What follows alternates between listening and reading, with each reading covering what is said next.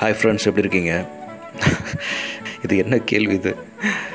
Lockdown time quarantine days so எங்கே போனாலும் சேஃபாக போங்க. ரொம்ப சந்தோஷமாக இருக்குது போன வாரம் அந்த ஃபஸ்ட்டு பாட்காஸ்ட் சும்மா ட்ரை பண்ணது தான் ஸோ நிறைய பாசிட்டிவான கமெண்ட்ஸ் நிறைய லவ் தெரிஞ்சது அதில். நண்பர்கள் நிறைய ஷேர் பண்ணியிருந்தாங்க. ரொம்ப சந்தோஷம். சும்மா அந்த நேரத்தில் தோணுச்சு அதை பண்ணணுன்னு பண்ணியாச்சு. ஒரு சில பிளாட்ஃபார்மில் அதை போடணும்னு தோணுச்சு போட்டாச்சு. அவ்வளோதான் நம்ம கடமை. ஸோ போன பாட்காஸ்ட்டில் ரொம்ப அராஜகமாக அராத்தாக பேசிட்டு இப்போ ரொம்ப அமைதியாக பேசுகிறேன் அப்படின்னா அதுக்கு ஒரு காரணம் இருக்குது ஸோ செகண்ட் பாட்காஸ்ட் ஓட கண்டென்ட் வந்து அந்த மாதிரி. ஒரு கதை சொல்லிட்டா சார் அந்த மாதிரி கதை சொல்லலான்னு இருக்கேன். இந்த கதை நண்பர் ஒருத்தர் நண்பர் அவருடைய பேர் சொல்ல வேணாம் அப்படின்னு சொல்லி சொன்னார். அவர் பேர் வரணும் அப்படின்னா வெள்ளித்திரையில் வந்தால் மட்டும்தான் அவர் அக்செப்ட் பண்ணிப்பேன் அப்படின்னு சொன்னதுனால அவருடைய கதை சிக்ஸ்டி பர்சன்டேஜ் அதுலேருந்து ஒரு ஃபார்ட்டி பர்சன்டேஜ் வந்து உங்களுக்கு ஏற்ற மாதிரி கொஞ்சம் ஸ்க்ரீன் ப்ளேலாம் மாற்றி சின்ன சின்ன ஆடியோக்கு ஏற்ற மாதிரி எல்லாம் கொஞ்சம் ஆட் பண்ணி சேஞ்ச் பண்ணியிருக்கேன் கதை கேட்கலாமா? Are you ready You are listening to TKR Podcast.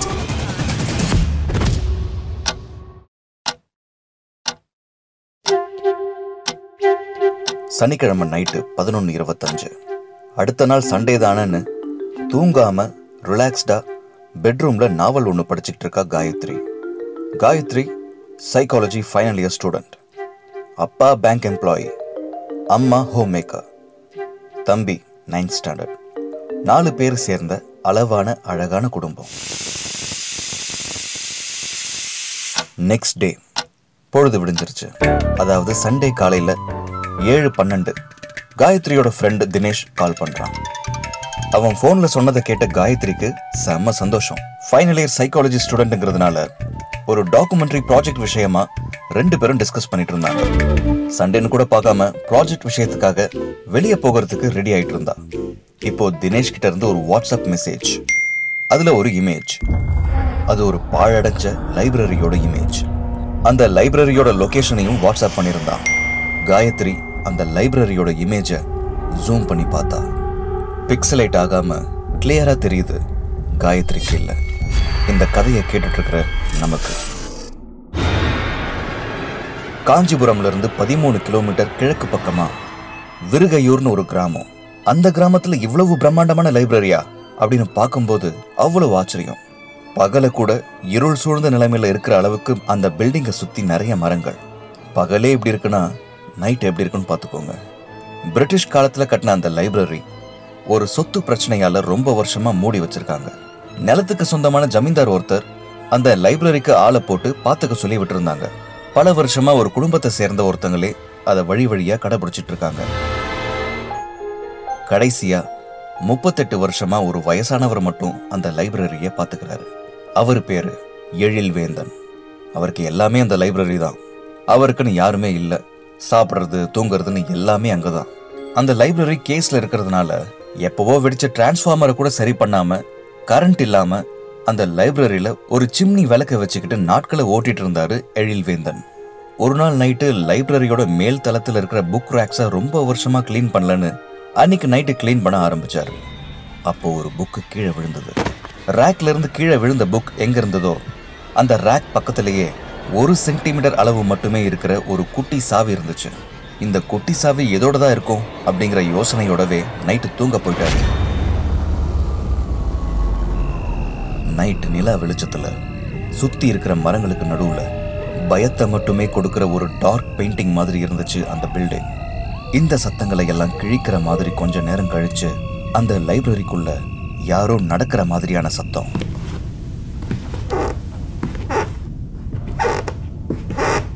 நடக்கிற சத்தத்தை கேட்டு எழுந்த எழில்வேந்தன் சிம்னி விளக்கோட வெளிச்சத்தை பெருசாக்கி அந்த சத்தத்தை ஃபாலோ பண்ணுறாரு படிக்கட்டு வழியாக ஏறி லைப்ரரியோட மேல் தளத்துக்கு போகிறப்போ இப்போ அந்த நடக்கிற சத்தம் இன்னும் அதிகமாக கேட்குது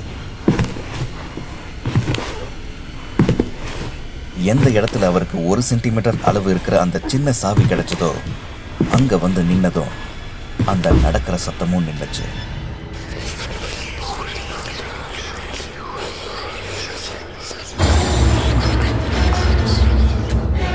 பயத்துல திரும்பி பார்க்கும்போது அவரை விட உயரமான ஒரு நிழல்.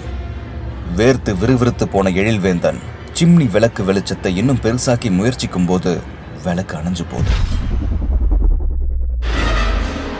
பதட்டத்துல பயந்து விளக்க கீழே போட கையில இருந்த தீப்பெட்டி குச்சிகளை வச்சு தான் தப்பிச்சு போகிறதுக்கு பாதையை தேடுறாரு.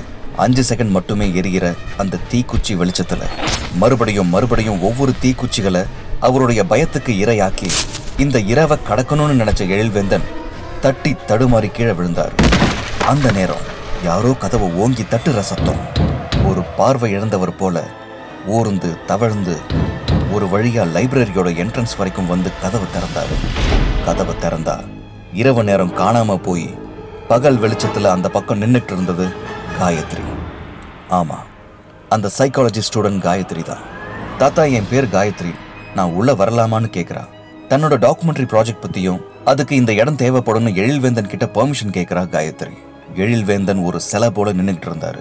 ப்ராஜெக்ட் லொகேஷனுக்கு சில போட்டோஸ் எடுக்கணும்னு அந்த லைப்ரரியை சுத்தி சுத்தி தன்னோட மொபைல்ல போட்டோஸ் எடுக்கிறா காயத்ரி. லொகேஷன் கிடைச்ச சந்தோஷத்துல கடைசியா எழில்வேந்தன் கூட ஒரு செல்ஃபி எடுக்கணும்னு அவர்கிட்ட கேட்குறா ரெண்டு பேரும் செல்ஃபிக்கு நிக்கிறாங்க. போஸ் தராங்க. கேமரா கிளிக் பண்ணுச்சு. சிரிச்சுக்கிட்டே எஃபியில் அப்லோட் பண்ணலான்னு செல்ஃபி ஃபோட்டோஸை பார்க்கும்போது அந்த இமேஜில் காயத்ரி மட்டும் தனியா இருந்தா. பயத்துல நடுங்கி மொபைலை கீழே போட்டுட்டா. அவளையே மறந்து சுத்தி என்ன நடக்குதுன்னு தெரியாத காயத்ரி தன்னோட வலது உள்ளம் கையை இருக்க மூடி வச்சிருந்தா.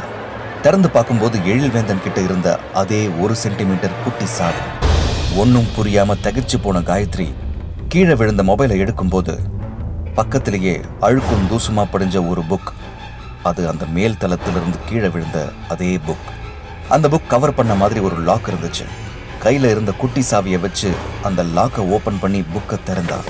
அந்த புக்கோட ஃபர்ஸ்ட் பேஜில் கொஞ்ச நேரம் முன்னாடி யார்கிட்ட காயத்ரி பேசிக்கிட்டு இருந்தாலோ அந்த எழில்வேந்தனோட புகைப்படம் இருந்துச்சு.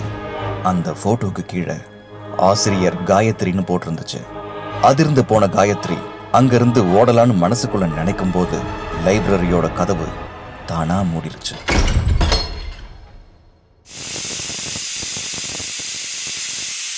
கதவு மூடின அந்த சத்தத்தை தொடர்ந்து குக்கர் விசில் சத்தமும் கேட்டுச்சு. அதிர்ந்து போன காயத்ரி மறுபடியும் எழுந்தா ஓ கனவா?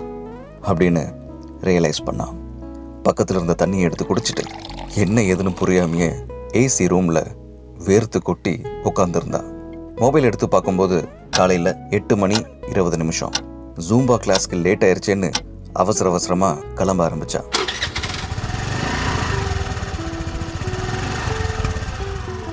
தன்னோட வண்டியை ஜூம்பா சென்டரில் பார்க் பண்ணிட்டு இருக்கும்போது ஒரு வாட்ஸ்அப் மெசேஜ் காயத்ரியோட ஃப்ரெண்ட் தினேஷ் கிட்ட இருந்து தான் அதில் ஒரு இமேஜ் அந்த மெசேஜை திறந்து பார்த்தா காயத்ரியோட கனவுல வந்த அதே லைப்ரரியோட image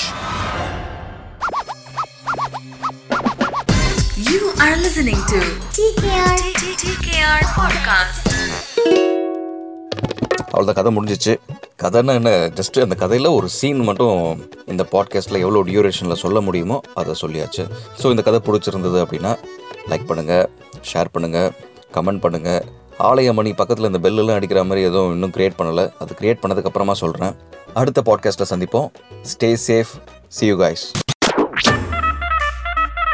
You are listening to TTKR podcast.